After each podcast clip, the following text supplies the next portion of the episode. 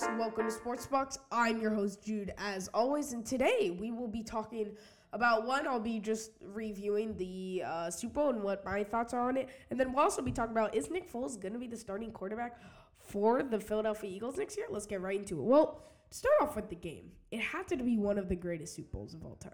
And I'm not lying. It has to be one. Not, no, not of all time, but just stats wise, I mean, it was remarkable. Okay, this has I I'm not joking or anything. Um if you did not know, and if you probably should know, but the Patriots did actually lose. They lost 33 to 41. And yes, I doubted the Eagles. This was about the third time in a row that I doubted the Eagles. Guess what? They came out and won. So, congratulations to the Eagles. Um, God, they played a hell of a game, but Tom Brady. Guys, I mean, if there's one person that you just can't blame on the uh, the New England Patriots, it's Tom Brady. The man threw for 505 yards, three touchdowns, zero interceptions. I mean, how can you blame a guy who's thrown for 500 yards? You can't.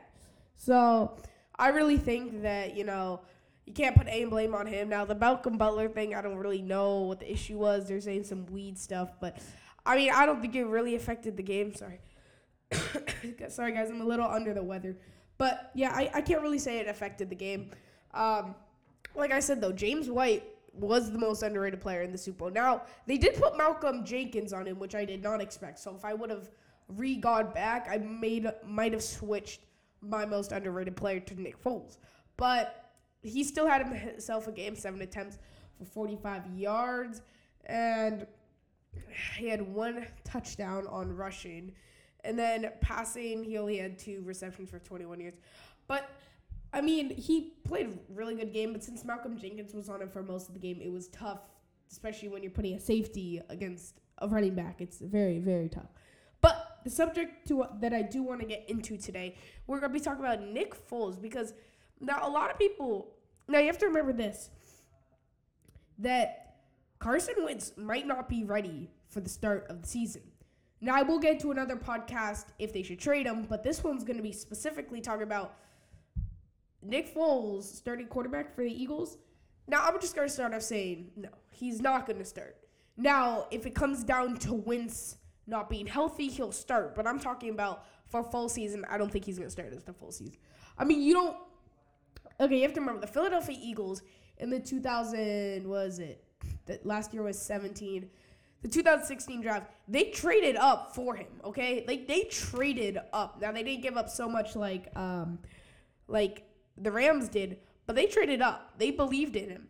And I don't think you get rid of a guy that you traded up so much for to get him. So I really think that Carson Wentz will be the starter next year. Now it depends on his health and how much physical mobility he is.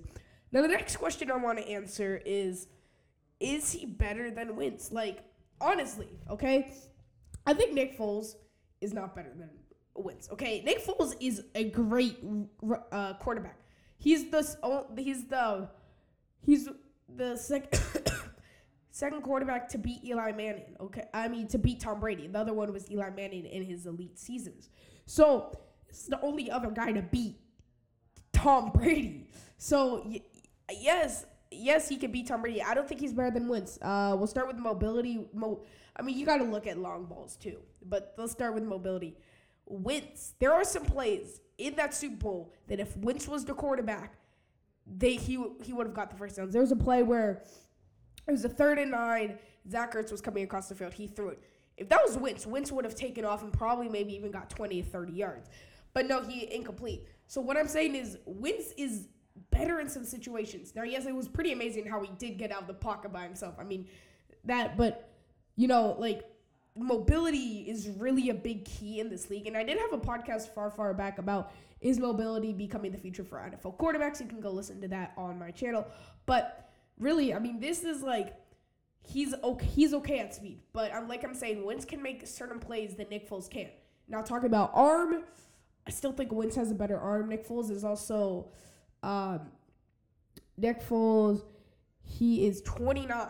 I mean, you got to remember, this man is 29. Now, okay, he might not be the starter of the Eagles, but I'm telling you, don't be don't be like don't be surprised if he gets traded if Wentz is starting the season. Don't be surprised at all. Now they might keep him for the first two weeks, but don't be surprised if he gets straight to another team because hey, he's a really good quarterback. You get trade value off him.